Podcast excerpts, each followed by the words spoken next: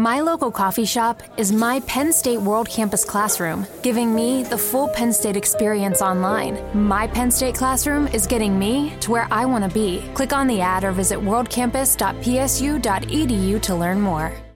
My local coffee shop is my Penn State World Campus classroom, giving me the full Penn State experience online. My Penn State classroom is getting me to where I want to be. Click on the ad or visit worldcampus.psu.edu to learn more.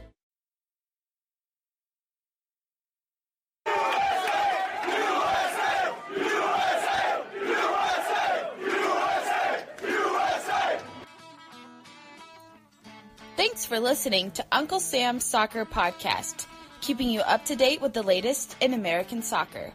And don't forget to subscribe.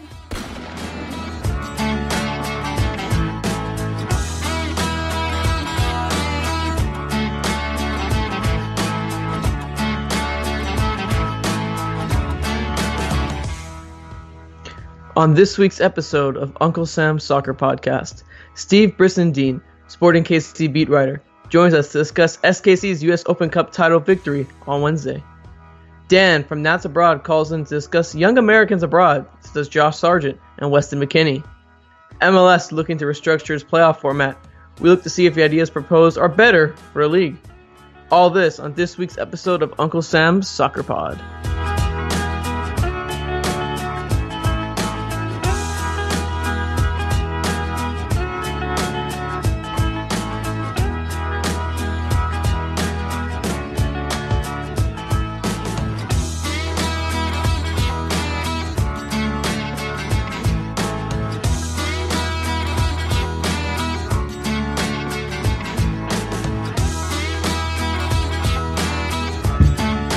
Hello and welcome to this edition of Uncle Sam Soccer Podcast. I'm Steven Jodarand, the man who switched his Twitter account after last week's episode. Armand Kafai to Armand Kafai is uh, on the line with me. What's going on, buddy? Nothing much. I thought that Twitter change would make things a lot easier. You can just find me by looking at my name. Yeah, that's. I mean, yeah, that that's 100 percent uh, for sure. But listeners, we got an awesome episode in store for you. We got multiple guests calling in. We're just waiting for a couple of them to call in. But Armand, I we don't ever often do this. Opening thoughts until Steve calls in here next couple of minutes. Do you have an opening thought from the weekend of American soccer? Any? Oh well, as an FC Dallas beat writer and as someone who watched them play on uh, Saturday night against Minnesota while waiting for a buddy of mine, I saw an absolute implosion of a team. It was, uh, I don't know what to even make of it. People say they've never seen a collapse like this in MLS history. I don't know what to, what to even make of it at this point. This team just has no cohesion. They don't know what they're going to do. I think at, at this point, the panic button has been pressed. They're probably going to miss the playoffs. It, it's, it's, it's looking messy for what used to be MLS's like MLS's darlings with the homegrowns and whatnot. Yeah, no. Uh, Oscar Pareja is he on the hot seat? I think he has he has the ability to have one bad year, but I mean, if next year it's a repeat, it's exactly what happened to Schellas Hyndman. I I mean, would do I want them to can him? Absolutely not. But I mean, I don't know. I don't know. You can blame Oscar for this, or you can blame the team for bringing in just players on the budgeted salary. MLS is evolving. It's you can't just go on and I guess moneyball it of sorts. I think they need at least one dominant player, and it's just it's looking really bad. It's looking really bad. Well, I I wonder who you, takes more of the blame because you have three different components to FC Dallas. You have the terrible front office that just can't get anything together. Then you have a brilliant coach that you it's hard to blame him, and then you have the players that seem to not want to play for the ownership. With what happened with Urruti Barrios, what happened with Kellyn Acosta, with with the the locker room, with the reports that you and I have been talking about, how the locker room might not necessarily be, you know, glued together. The glue guys don't seem to be gluing the locker room together. I mean, if you think about locker room wise, who's the glue guy? Do you have any? Because I I can't think of any Zimmerman? off the top of my head. I don't think I don't think Zimmerman's a glue guy. Um, as much as I love Walker, I don't think he's a, a, a glue guy. I mean, I would say Hedges, but I mean, I don't think they honestly have one. I mean, I forgot who it was. I think it was uh, Steve Davies from the FC Dallas broadcast mentioned how uh, it looks like FC Dallas doesn't have like an enforcer. Yeah, which is which is relative which is relatively true. I mean, will we see a roster overhaul this winter? I mean, that's a that's a question I want to see. Well, but, I mean, before before we uh, move on, I just want to say credit to Minnesota. They've completely turned around the way they've played from the beginning of the season. You can't take away how good they played on uh, Saturday night and how good they've been playing recently. They've yeah. they're just completely flip flop from what they were Sure. at the beginning of the season. I was watching uh, some uh, some. You know how uh, in the game of soccer you'll often have some sort of song played and the fans are there, you know, clapping or clapping along. Forget what song. Wonderwall. Say again. Wonderwall. Wonderwall. Minnesota United's got a pretty good soccer atmosphere. Like, good for them. Like, I, I really, I really enjoy it. My quick opening thought, because Steve here is calling in any minute. Uh, Michael Bradley was talking about the turf when the the Revs were playing Toronto uh, on Saturday, and quote, "It's ridiculous. The field, the football lines, the whole thing is a joke."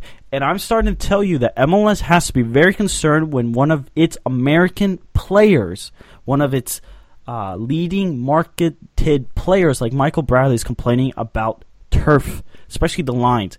It's not good for the league because if he's noticing it, then so are the European players and the South American players and the players abroad. If you are a franchise that does not have grass as its natural field in its in the stadium, you're going to suffer with with the marketing ability from the player standpoint, and it's starting to to unravel in front of MLS, especially with the, the comments Bradley uh, said. Yeah, I really wouldn't say necessarily turf, but I do believe I, I do believe turf does play a big impact. I think specific types of turf. For example, um, I don't know if the Atlanta United turf is is that bad, but I mean I know New England's turf isn't really that good. No, Uh, actually, what's funny, Armand, is the Patriots, obviously, because that's Kraft's main concern is the Patriots. They put in new field. T- they put in a new turf over the uh, summer, and it, it costs a fortune, right? It was supposed to be softer grass, and it's supposed to actually be better for soccer.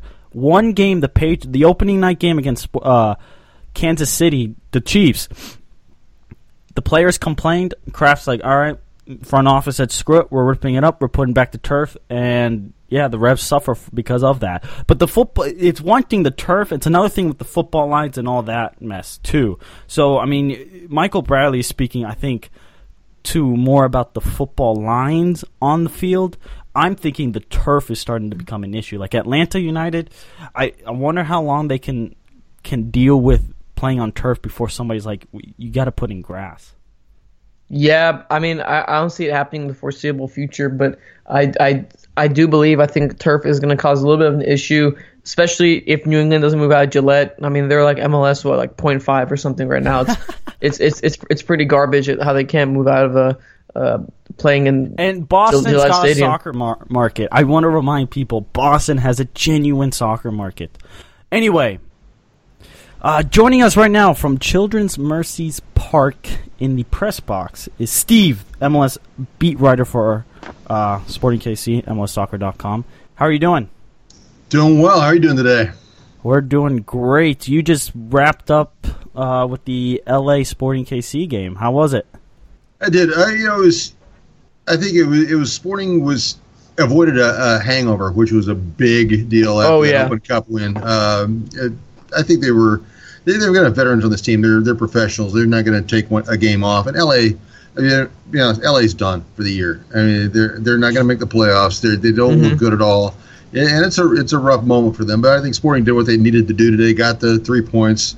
Uh, put themselves in a good position, still going forward. They, you know, depending on what happens with Portland tonight, they're they're second right now. So you know, all in all, it's it wasn't a spectacular game, but there were some uh, some nice moments for Sporting.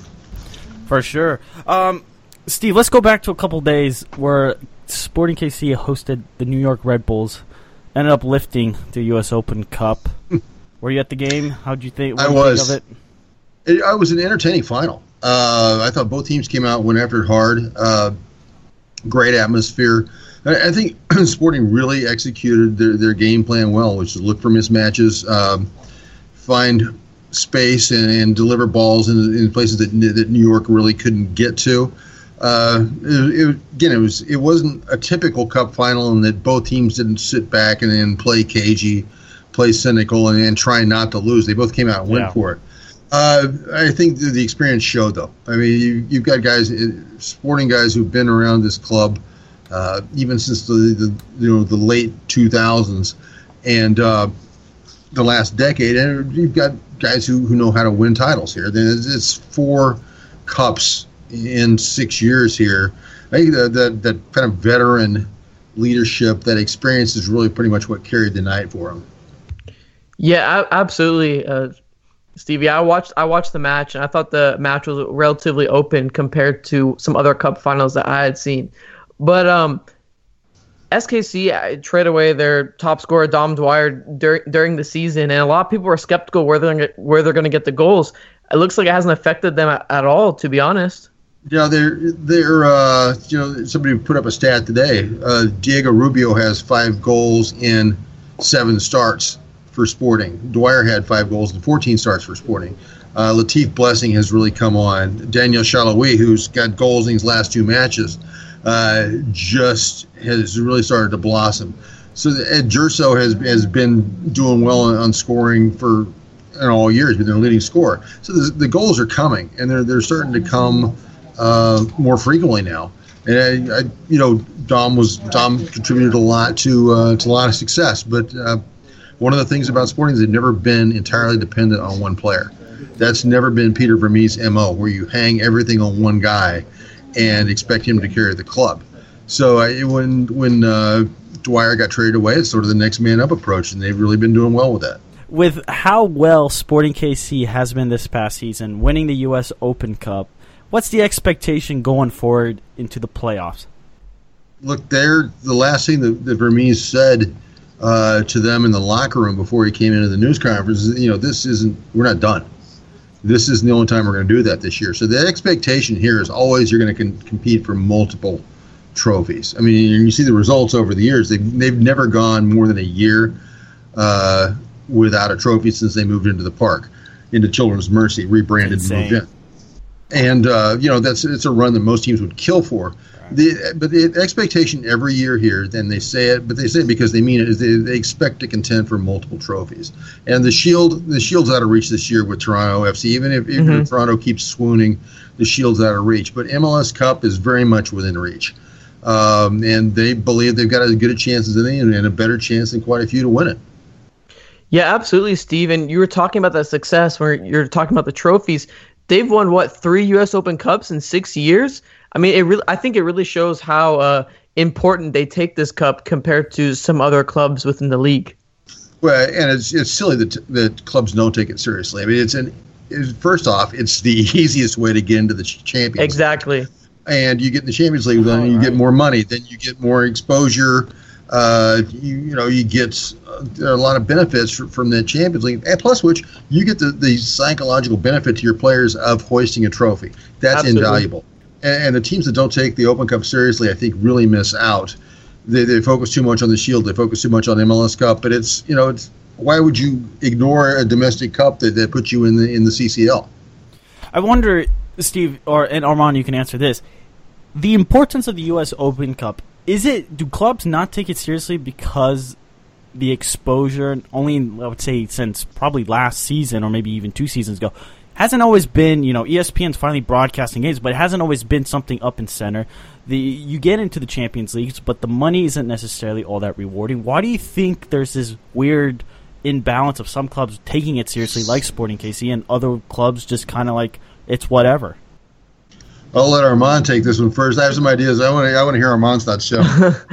Um, that that that's a tough one. I mean, I feel like so, I think just some clubs take just priority on on certain uh, competitions. For example, I mean, you you see it you see it ac- across the pond. Uh, in uh in like in the English leagues, you see like some teams not taking the cup seriously and more focusing on the league and whatnot.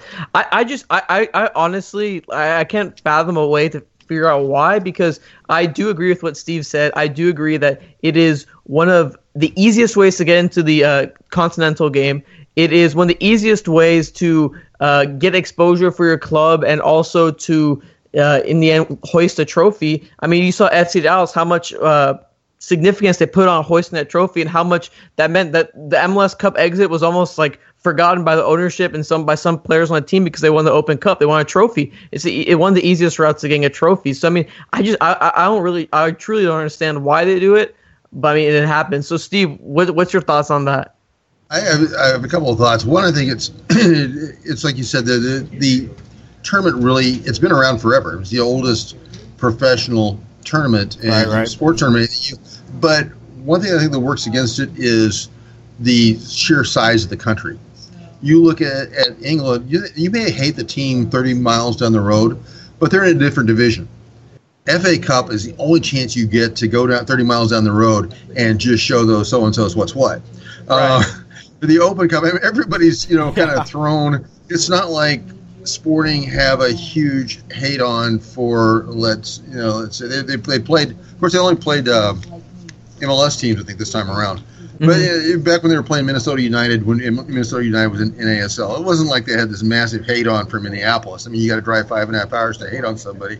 Most people aren't that uh, Yeah. aren't that fired up. um, so you, you only find something like that, you know, in New York where the Cosmos are trying to make a name for themselves, uh, something like that. But the country's just so big, so you don't have the geographical hatreds and rivalries. Is one thing, I, and I think the the idea of the draw, as opposed to that they have in other places where you draw your next opponent every time. Here it's, it's geographic, so you know who you're going to play. There's not so much quite the um, event of sitting around waiting to find out, okay, who do we draw in the next round? So you pretty much have your path laid out, which I, I'm not a huge fan of that geographic layout because what if the two best teams that take it the most seriously are both on the west side of the country or both on the east side of the country? Um, but I think this, the run of FC Cincinnati, the run of Miami FC were both very good for the Cup this year.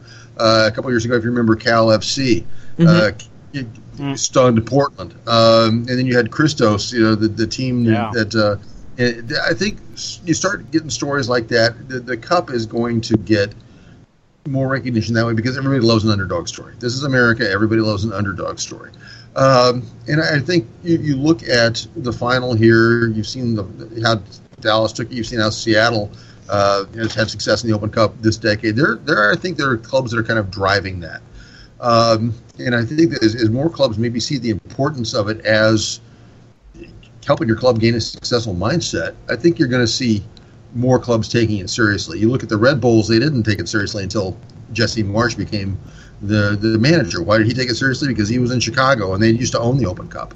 Um, so you, a lot of it just depends on on the philosophy of the coach. Now, LA, uh, another team that still is, is historically not taking the Open Cup uh, super seriously. And being a, a flagship, uh, I want to say a marquee team, maybe in, in MLS, it would help if the market team sort of took more of an interest in it. I think Seattle's interest helps a lot.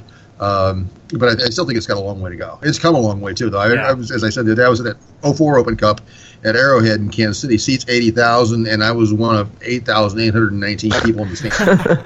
and it scored the golden goal. I look around for somebody to high five, and there was nobody within three rows. So it's grown. Yeah. It's grown quite a bit. Uh, absolutely, Steve. I 100% agree with those regionalized uh, pairings. I, I, it seems like every single year Dallas or KC will play each other, or Houston and Dallas will play. It's like, it's like the same preset opponents. I really, I really just, I, I, I don't like that. I want to see like you know play maybe play some other team, or maybe uh, have the round where the MLS teams enter, have the MLS teams play on the road Yeah. against those NASL or USL sides. Sure, you know anything to kind of bump up the uh, and the excitement factor. And they, uh, recently, you know, not all that long ago, they they still had to go across country sometimes because when Sporting won in 2012, they went through Orlando City. Right. Of course, at that time, Yeah. Sporting were in, were in the East uh, Eastern Conference of MLS, but it was a little bit different from just playing the same Midwestern teams all over and over again. So here, you know, who you're going to get. You're going to get maybe Oklahoma City or Dallas or Houston, Colorado. You're going to get everybody pretty much west of the Mississippi. That's your pool, and uh, I get that for for the smaller teams. But once you get into USL or the NASL, you can afford to travel. And especially for a one-off because if you draw you don't go back to the other guy's place like you do here. I mean like you do in england. Um, so you know if you draw you don't have to go all the way from la to new england. I, I just would like to see it opened up a little bit more and more of a random draw but i really like the way that the cup has has gained interest. And i think you're going to see the benefit of that next year with uh, with how FC Cincinnati and uh, Miami FC made those deep runs this year. All right, Steve, I got one last question, and it's actually one of the questions we love to ask the beat writers around the league is what is the soccer culture like in Kansas City? Because children, uh, Mercy's Park is fantastic. The national team plays there. It seems to be an electrifying atmosphere. It's huge, and it, it really, really turned the corner when they built this stadium, when they rebranded, when they moved in. I mean, there are always people who are diehard fans, and there are the people who went through the couple years in the minor league ballpark, which is you know always an interesting transition phase. But they opened it up here, and they've been, a very fan uh, forward organization, very big on on connecting with the supporters. I mean, you can't go around town without seeing sporting stuff everywhere. And I go back to what this the kind of the, the write up I did the other day or earlier this week leading up to uh, Open Cup final. I'm I'm walking down the street in the neighborhood, maybe a couple couple three miles away from where Sporting trained, and somebody has stenciled on the sidewalk in spray paint, "We want the cup. Got to have that cup." In blue spray paint with an outline of the U.S. Open Cup, and just see how far it's come. Yeah, you, you can't go around town without seeing sporting stuff, seeing people in sporting shirts. Um, you know, every every bar you go to now that's considered itself remotely a sports bar, there's some kind of sporting swag hanging up there, uh, and and it's not just lip service. I mean, people see the, game and they know the game. They, they it's not like you're going to walk into the office and be the only one talking about soccer the way it used to be here. Um, the the ownership on, on goal has really done a fantastic job of uh, just really making this the culture uh, first rate, the stadium first rate, and the and the supporters again are are, are crazy passionate. Uh, about uh, about the club, and they've got a great academy system uh, set up so you see, you know, kids all over the city wearing academy gear, um, the affiliate gear. So they've they've really gotten their roots deep into the culture, uh, and become and every again, people love a winner and they've been delivering that uh, you know success with uh, trophies year in and year out pretty much. So it's it's a fantastic soccer culture. I mean, they call it the soccer capital of America here, and I don't think they're off the mark. No, absolutely, Steve. I mean, I kind of wish we had that. We, I wish I had that over here in the uh, in the Dallas area. Yep. But um, on, on on on the, on the show, Steve, we do something a, a shameless plug so people can find your work and uh, follow you on social media. So, where can we find you? Where can we find your work? Shameless plug time. Uh, my work's on MLSsoccer.com. In fact, I'm uh, just uh, before too long. I'll have a piece out on Daniel Salloi and his parents coming over to uh, to visit from Hungary while he's been enjoying tremendous success this week. So uh, watch for that later on today. And if people want to look for uh, soccer-related snark, among other things, on Twitter, they can just find me under my name at Steve Brisendine, and you can find me either one of those places. That's awesome, Steve. Thanks again for joining us, and hope to talk to you down the road. All right. Thanks much.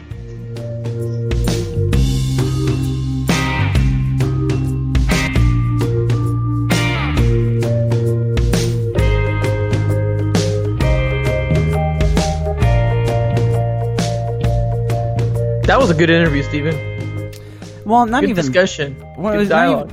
that, but the, I, I, one thing that struck me is what was really interesting is the stadium, because it's a soccer specific stadium and it's a good stadium, people turn out for the club. Huh, that's a really interesting idea.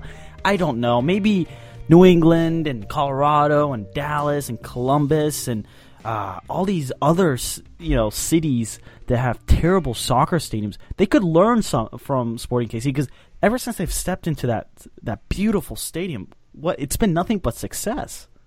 KC was on the verge of getting, I want to say, contracted at some point. They were god awful.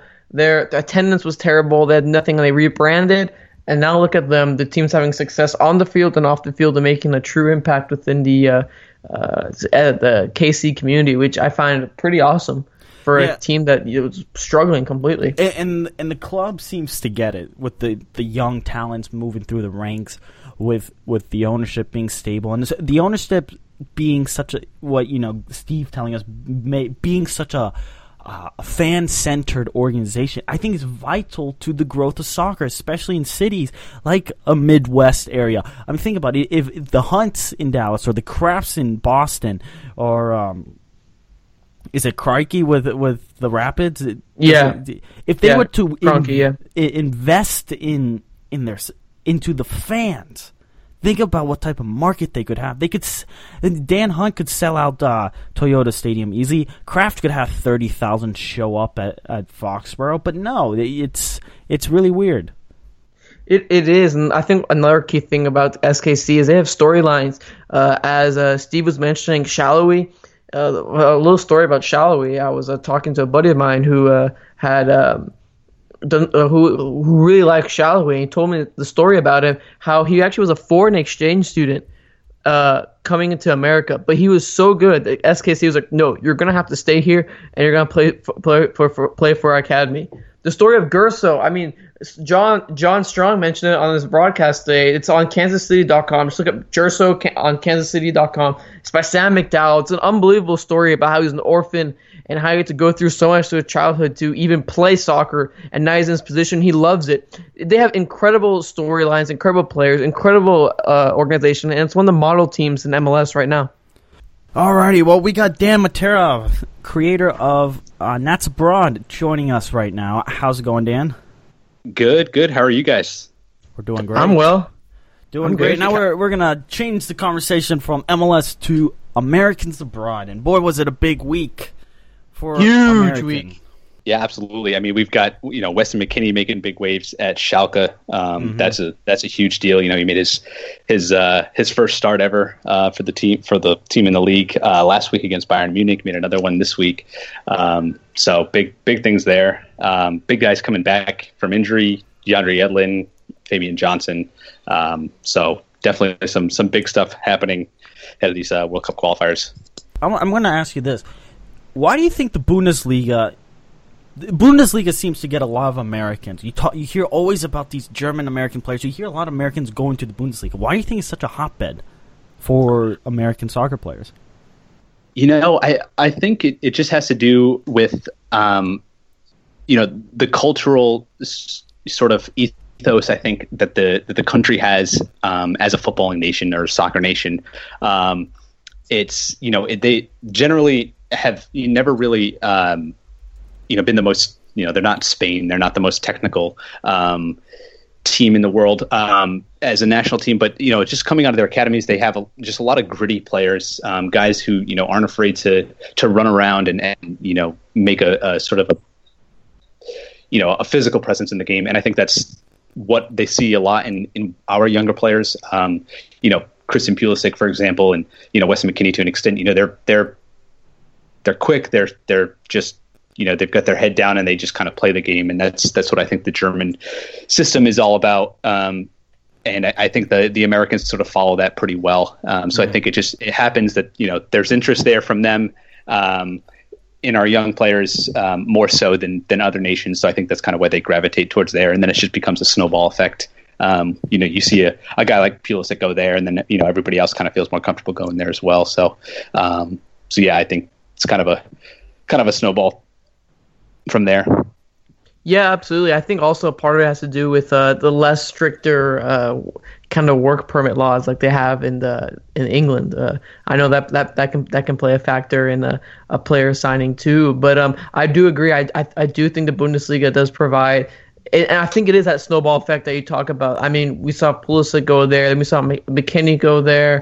I mean, we've seen we've seen players um, such as uh, McKinze Gaines also go there, and now we're seeing Josh Sargent uh, signing with Werder Bremen uh, this week. So I mean, I do think part of it is that snowball effect, and I think those players who do sign for these uh, uh, clubs, I think they embrace it. Kind of, they embrace the uh, they embrace you know trying to get more uh, Americans to come to the uh, Bundesliga.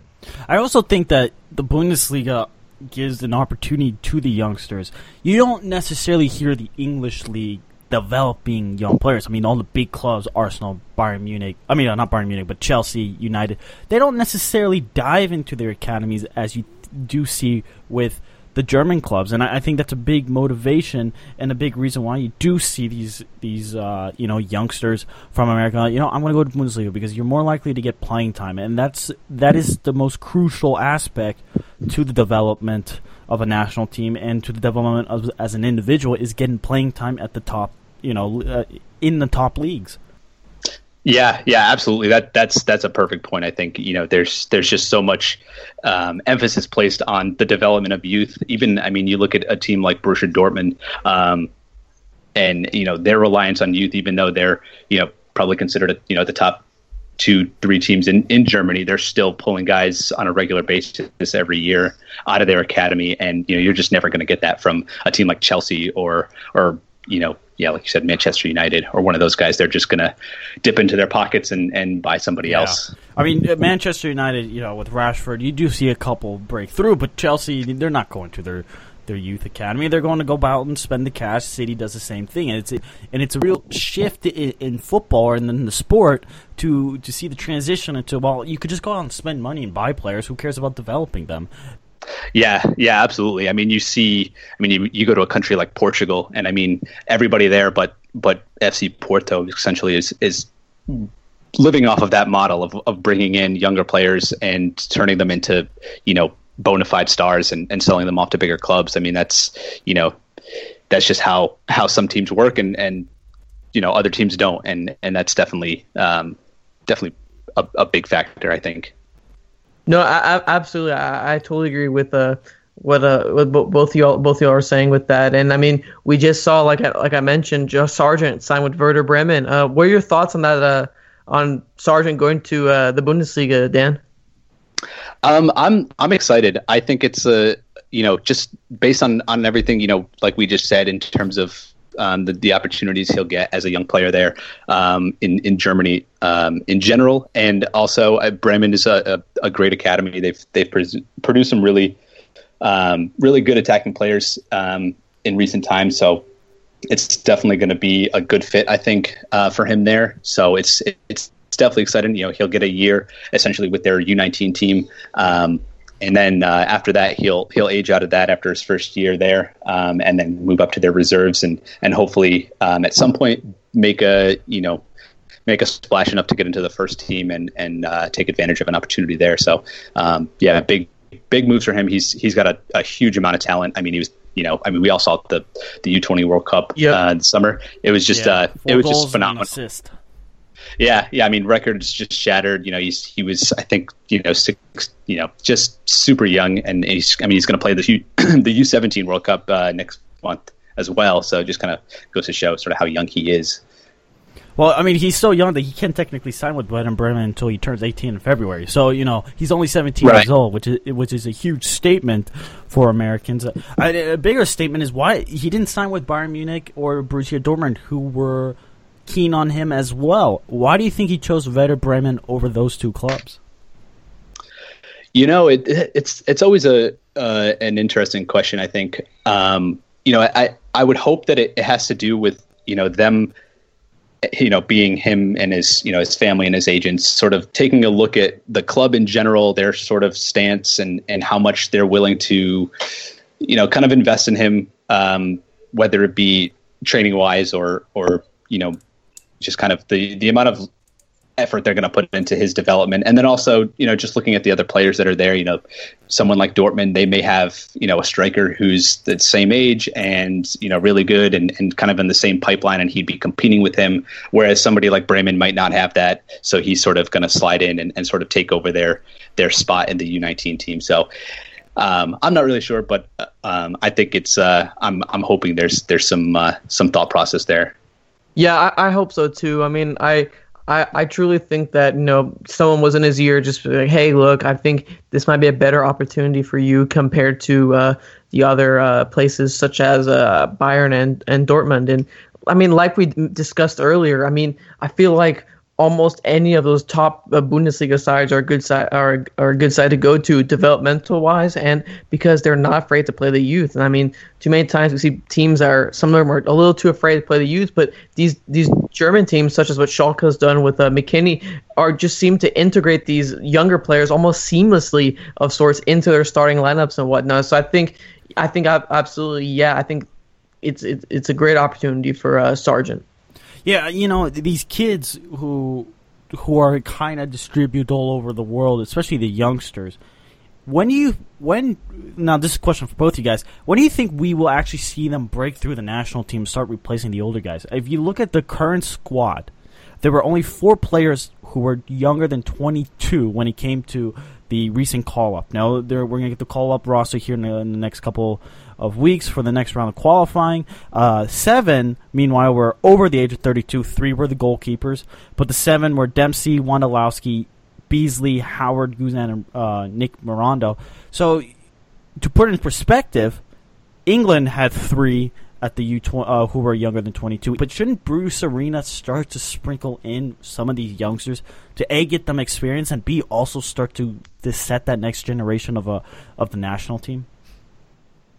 Um, yeah, I, I definitely think that I'm fully um, on board with that. I mean, I think it's we're we're kind of almost hitting a you know a gap where we're we're just we didn't have a generation of players who are now you know 22 23 um, really pan out like we thought they would um, whether it be just talent wise or or just situationally um, guys like Emerson Hyndman and and Perry Kitchen that were sort of supposed to mm-hmm. be at that point now where yeah. they were taking over for Bradley um, you know, we do have guys like Kellyn Acosta, who's who's doing a good job, I think, of sort of breaking in and, and making a spot uh, but uh, we're, we're, we really missed out on that uh, that sort of the Olympic team of, of last year. So mm. um, of really of guys really being able to come in and, and prove beyond a reasonable doubt that they're uh, that they're ready to take over. So I think that's part of it. And then uh, you know also the the fact that these games are so important that uh, you know it's kind of hard for Arena to to bring in a guy who's you know 19, 20, and, and has really never played at this this level before. Um, so, yeah, it's it's tough. I hope uh, you know once we kind of get through this the World Cup qualifying uh, that we can kind of find a way to to start working them in as, as soon as possible. Absolutely, Dan. I agree with that that last statement a lot. Uh, I, I wish Bruce would, but I can't blame him because basically they're fighting for the World Cup lives yeah. now. Do you would you want would you rather have um, you know Weston McKennie or a more experienced guy? I mean, that that's quest that question is pretty uh, pretty pretty obvious. Now, um, what I think Bruce should do is um, hopefully he gives maybe one or two of those last spots to one or two of these European kids, uh, or the no, well, European, but these two younger Americans that are, that are abroad. So maybe a Weston McKennie or somebody else. Hell, Weston McKennie might even break into the uh, to the lineup, maybe replacing Acosta. I don't know what's going to happen a year from now, but I do think Arena needs to integrate maybe one or two of these younger guys, um, maybe in, into into a World Cup roster, just to give them the experience and, and the taste. And then when 2022 rolls around, I know we're talking about 2022. Geez, that's that's that's, that's a while away. But when 2022 comes around, I mean, look, I mean, well, those guys hope they they get into the squad. Yeah, yeah. If they get in, if yeah, if if they if they get into the cup and the squad, but um.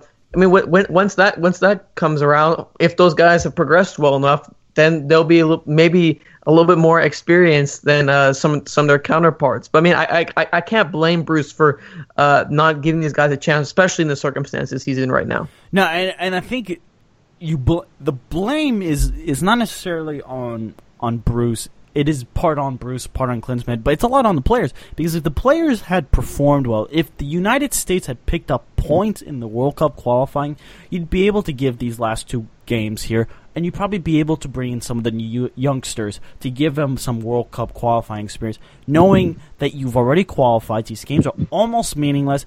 You you know you might go up and down stand, uh, the standings, but you you're in. You're going to Russia. Who cares if you finish second to third? Maybe you, if you really want to get into to logistics of the plot uh, of the pots and all that, you know, group staging, fine. But the the fact that we're struggling so much is not benefiting these kids who are making names for themselves by playing in Germany. Yeah, I mean that that's exactly right. I mean, you can't um, you know, if, if you don't present them the opportunity to come in and, and you know not have to, you know, go to Honduras and, and play for the team's uh, you know chances at a World Cup, then you know that I mean that's just not just not feasible. So you need to you need to have a way to bring them in. And yeah, yeah, like you said, if if they could come in and play a, a competitive match that really was kind of meaningless, that would be sort of ideal. But we're definitely uh, definitely not at that point anymore, and uh, we've got to got to do everything we can now to uh, to qualify. So. No, I, absolutely. I, I, I totally agree. But I mean, this week we did see Weston McKennie make his debut, and he did not look out of place. I mean, I watched uh, parts of the game before I had to go to class. I know uh, Steven watched parts of the game. I know you Yep. watched the game, Dan. Um, Yep. Can uh, wh- what are y'all thoughts? I thought he looked completely. Um, it nothing. It didn't look like he was out of place. I thought he was well. and He earned a second start uh, this past weekend as well. So, what were your thoughts on uh, his uh, play? Yeah, I think it's um, you know just in in terms of the team in general, this isn't you know really a, a situation where you know guys are hurt and they're they're sort of dipping into their youth. He's he's a member of their squad at this point. Um, there was there's no real big injuries right now that Schalke have, um, and you know the the coach just kind of went with him and as a you know a situational kind of thing. He wanted a more defensive center mid. They have more attacking center mids, but um, they went with him, and yeah, he he definitely did not look out of place. I mean, tactically, he's he's aware. Technically, he's um, he's right up to speed with all these guys.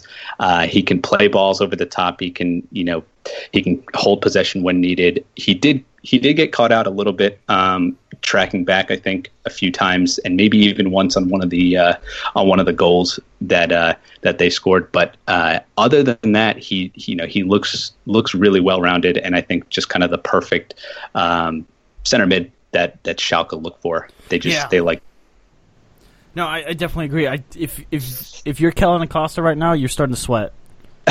yeah absolutely. I think. I mean, he- he's young. I'm young.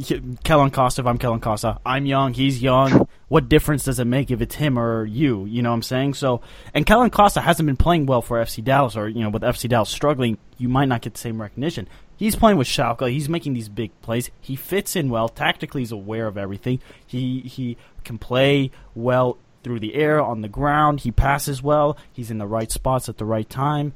Uh, Bruce Arena will definitely be considering him, I think, in the next couple of days to maybe replace Kellyn Acosta, somebody who's also young, but you, you know you're not changing the entire dynamics of the U.S. men's national team, and you're getting a youngster the opportunity to play. Interestingly, Kellyn Acosta and McKennie are from uh, you know Dallas area, so you the Dallas connection is is very strong.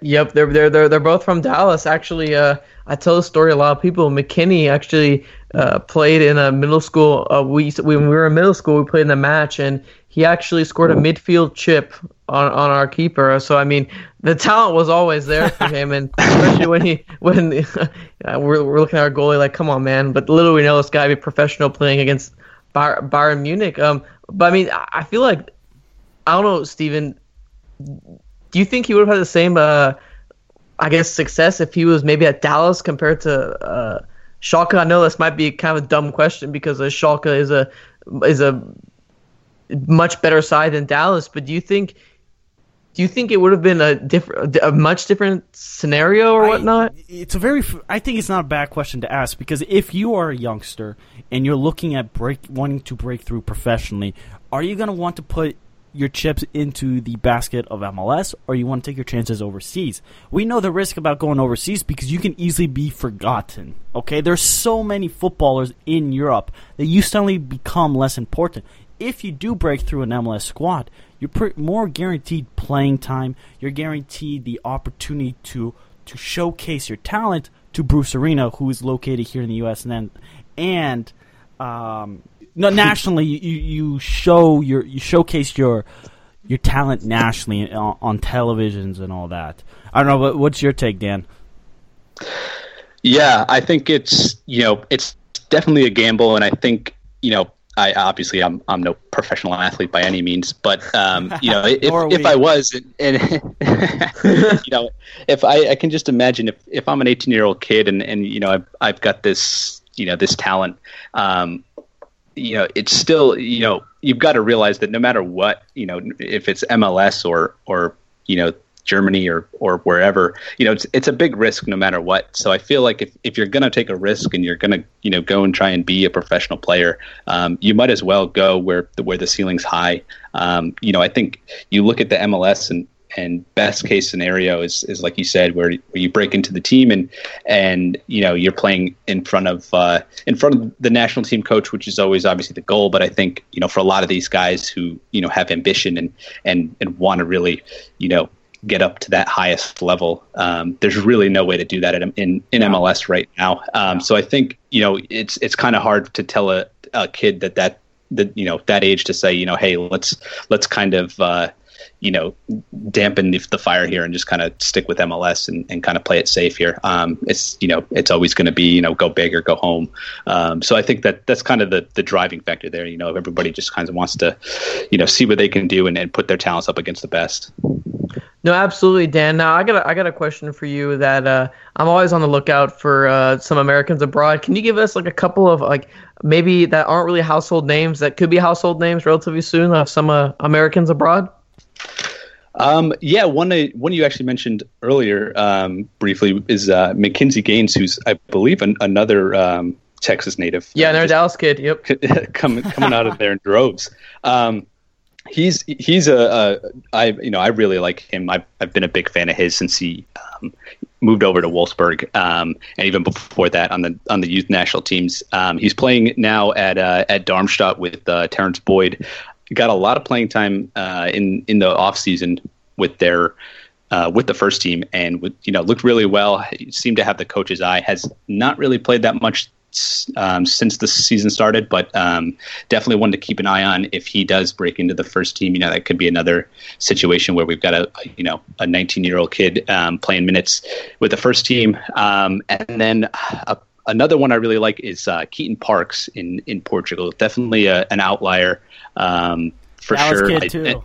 I, Never heard guy, of that guy. I, am just I'm just pandering to you guys. Uh, no, I um I really do like him. He's he's just uh, he seems to be sort of in the same uh, same mold as McKennie. Um, a very just a strong physical player, but also really really technical and knows you know how to get forward and, and play the ball um, in an attacking uh, sense. So definitely one to keep an eye on. Um, I, I, really like him. Um, but yeah, uh, you know, there's there's a lot of guys um, throughout oh. Europe. Really, yeah. I, I mean, mean, it's it's really incredible yeah. in terms of you know what if you look at you know we don't really have the numbers uh, put together ourselves, but you know if if you could look at the the number of guys who you know under the age of 20 or 18, whatever you want to break it down. It, from you know compare it from now to you know 10 15 20 years ago it's i mean it's just incredible how many guys there are over there now um, I, I, would say it's, it's incredible to see how many. It'll be interesting to see how it translates with the national team. Uh, and I, one little point: if Texas were its own nation, they would have a pretty good squad to go to the World Cup. I'd say they would be. I'd reckon they would be pretty good in Concacaf. Uh, definitely, uh, yeah. definitely uh, give Panama and Costa Rica, U.S. and Mexico some uh, some. Uh, the U.S. no, uh, Dan, we appreciate it. Uh, we got a little shameless plug here on Uncle Sam Soccer Podcast. Where can we find your content? Where can we find Nats Abroad? Um, you know, our, our main our main um, outlet right now is is on Twitter. Um, you know, just at Nats Abroad. Um, you know, we're posting stuff all, all, the time, just about you know whether it's guys playing, scoring, getting injured, anything like that. Any any sort of news that's that's a you know from Germany to to Sweden, anywhere in between, kind of thing. Uh, we're keeping track of those guys. So um, yeah, Awesome. Appreciate well, that. Yeah, absolutely. We appreciate it and hope uh, we'll have you back on the show to talk to more uh, Americans abroad. Yeah, yeah, absolutely. I'd love it. Awesome. Thanks again. Okay. Thanks, guys.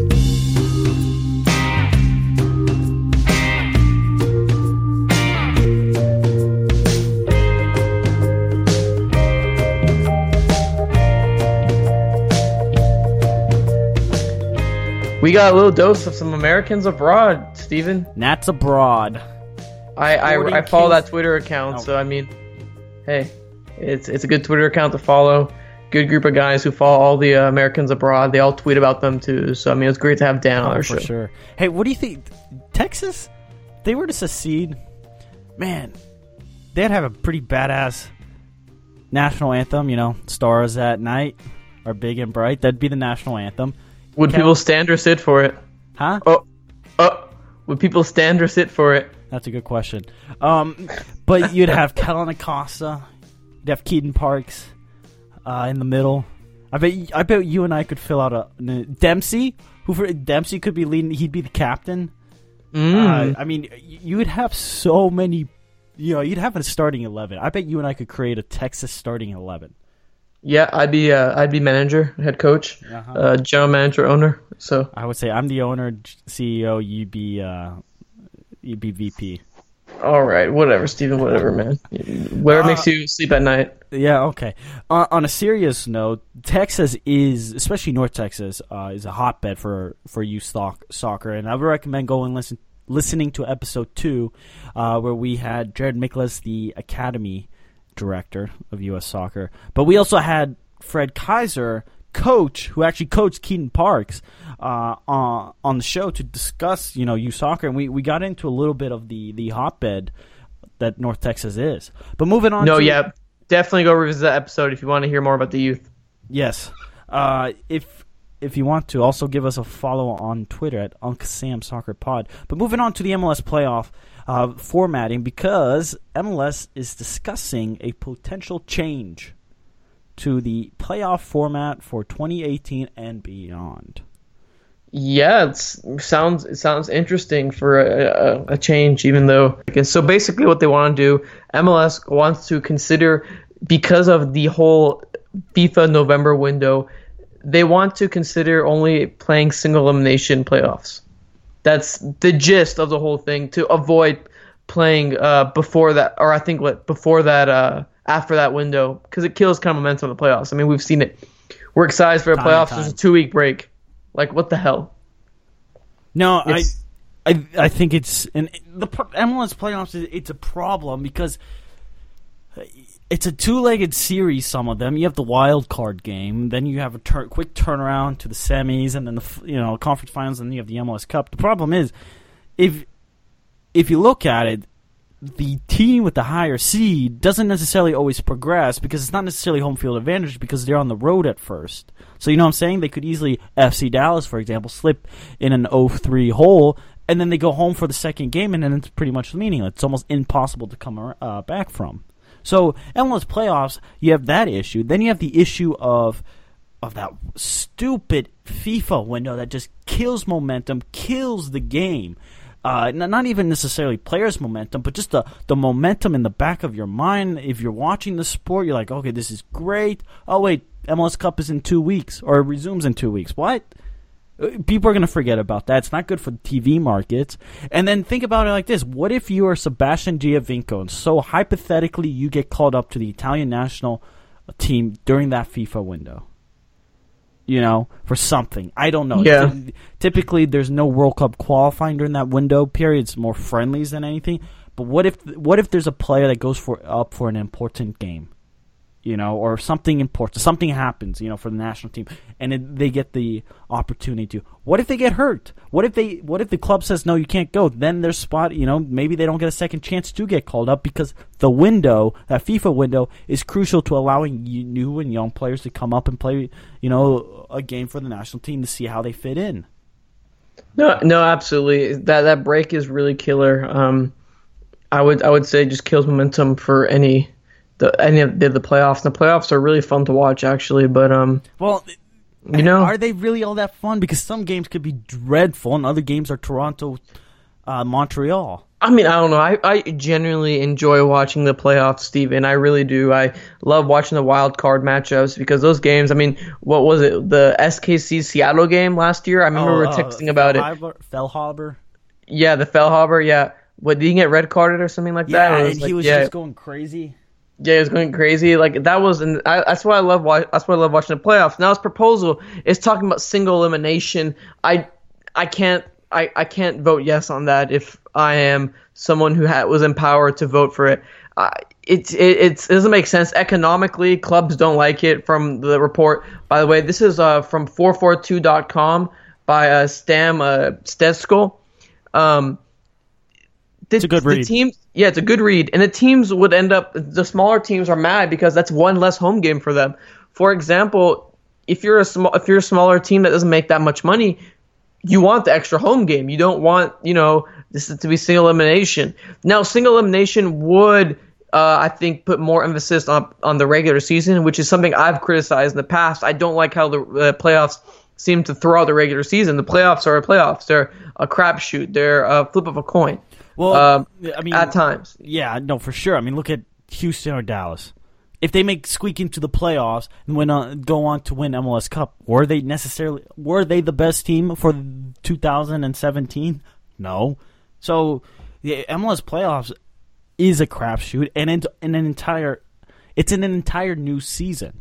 Okay, so you're you're forcing these clubs to to deal with that, and I don't know the MLS playoffs. It's just a weird format to begin with. It's not consistent, and you have this one. You know the the I guess the play in game. You know the the wild card, and then it goes on, and then that team's home, mm-hmm. and then you have the the road game. Yeah, it it works, but they need to to finalize the system. I you know let let let's just play. If we were in charge of MLS, how would you do the playoffs? It's really really hard, but um, what I would do is I would end up doing what the Liga Liga MX does in Mexico. Sorry, um, what they do is relatively interesting, and even though it's a little bit shorter on the breaks, I do believe it could work. What ends up happening is they play one leg on Wednesday, the other leg on Sunday. So I think that's what three, four days in between. That's two games. That's two games in the week. It's it's relatively fast. They finish their they finish their uh, playoffs, the Liguilla, re- relatively quick compared to uh, what MLS does. And it's a lot. And they start later and they end up at the around the same time as MLS. I mean, that that's what I would do. I would keep a two leg system. I think the single leg system is relatively stupid for something that determines your league's champion in the international uh, perspective. I, okay, fair enough. But how many player, how many teams, clubs get into the playoffs?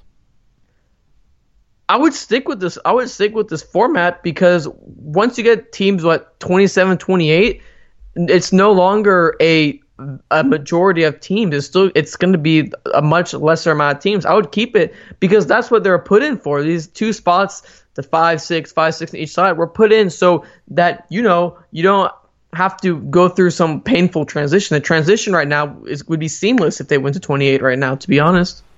Ah. Uh, you, you know what my so, okay so i have one realistic scenario then i have my my stupid mind like this Sporty, uh, the winner of the Supporter Shield automatically goes to the MLS Cup, right? Then you play the playoffs. You have a home and away system. It's relatively quick turnaround. The winner of that small tournament plays the winner of the Supporter Shield in for the MLS Cup. Is that you're serious or you're joking? This, that's my joke in mind. Oh, okay, good. But I think that would be really interesting to see. It'd be fun. It'd be fun. Sec, my realistic mind goes to actually cutting the playoffs back. Yeah, you're going to lose money I think it's just better for for you put more emphasis on the regular season. You do the top four from each conference that play, right? And then after that, you do what they what you what you do is the Champions League draw. The first round you cannot have interconference play. You line them up. Bing. Doesn't matter about seeding. Nothing.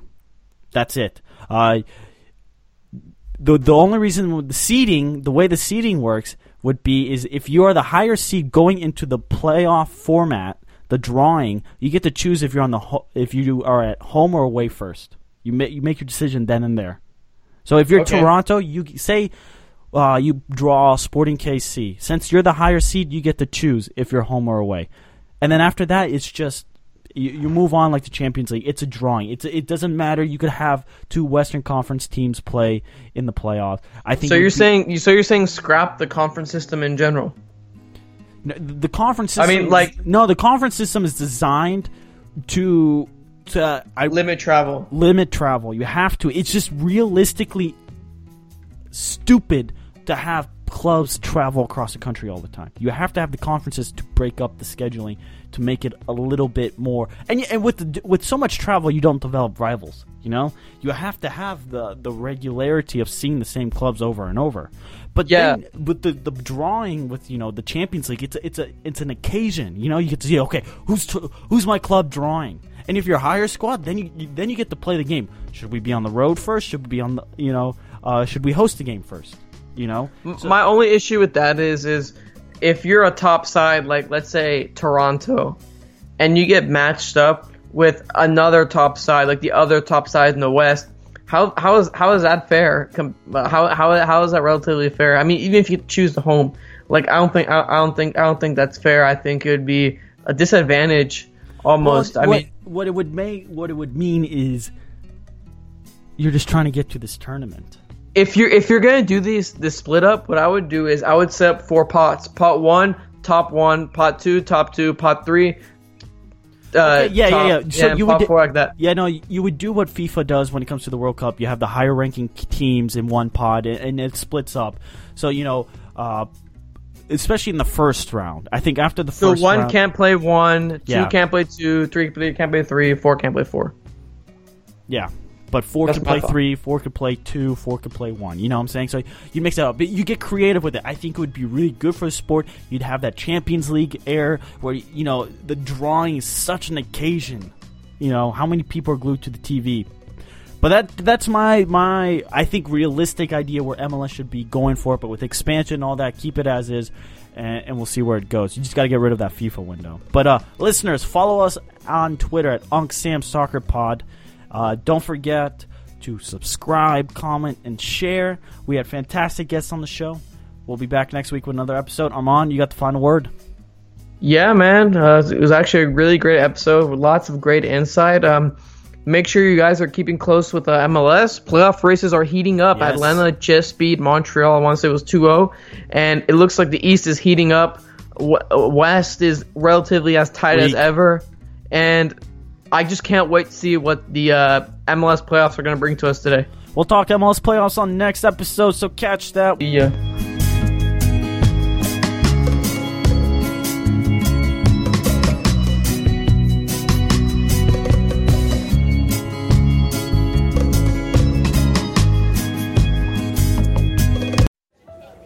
My local coffee shop is my Penn State World Campus Classroom, giving me the full Penn State experience online. It's home to thousands of students working together with faculty to advance our careers, change our careers, or finally earn our degree. My classroom is just like every Penn State classroom because it is getting me to where I want to be. Click on the ad or visit worldcampus.psu.edu to learn more.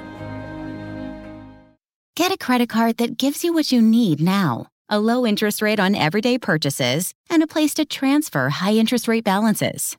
The PenFed Gold Contactless Card is our lowest rate credit card. You can even earn a $100 statement credit when you spend $1,500 in the first 90 days. Join PenFed, and together we can help you keep more of what's yours. Visit penfed.org slash gold card. To receive any advertised product, you must become a member of PenFed, insured by NCUA.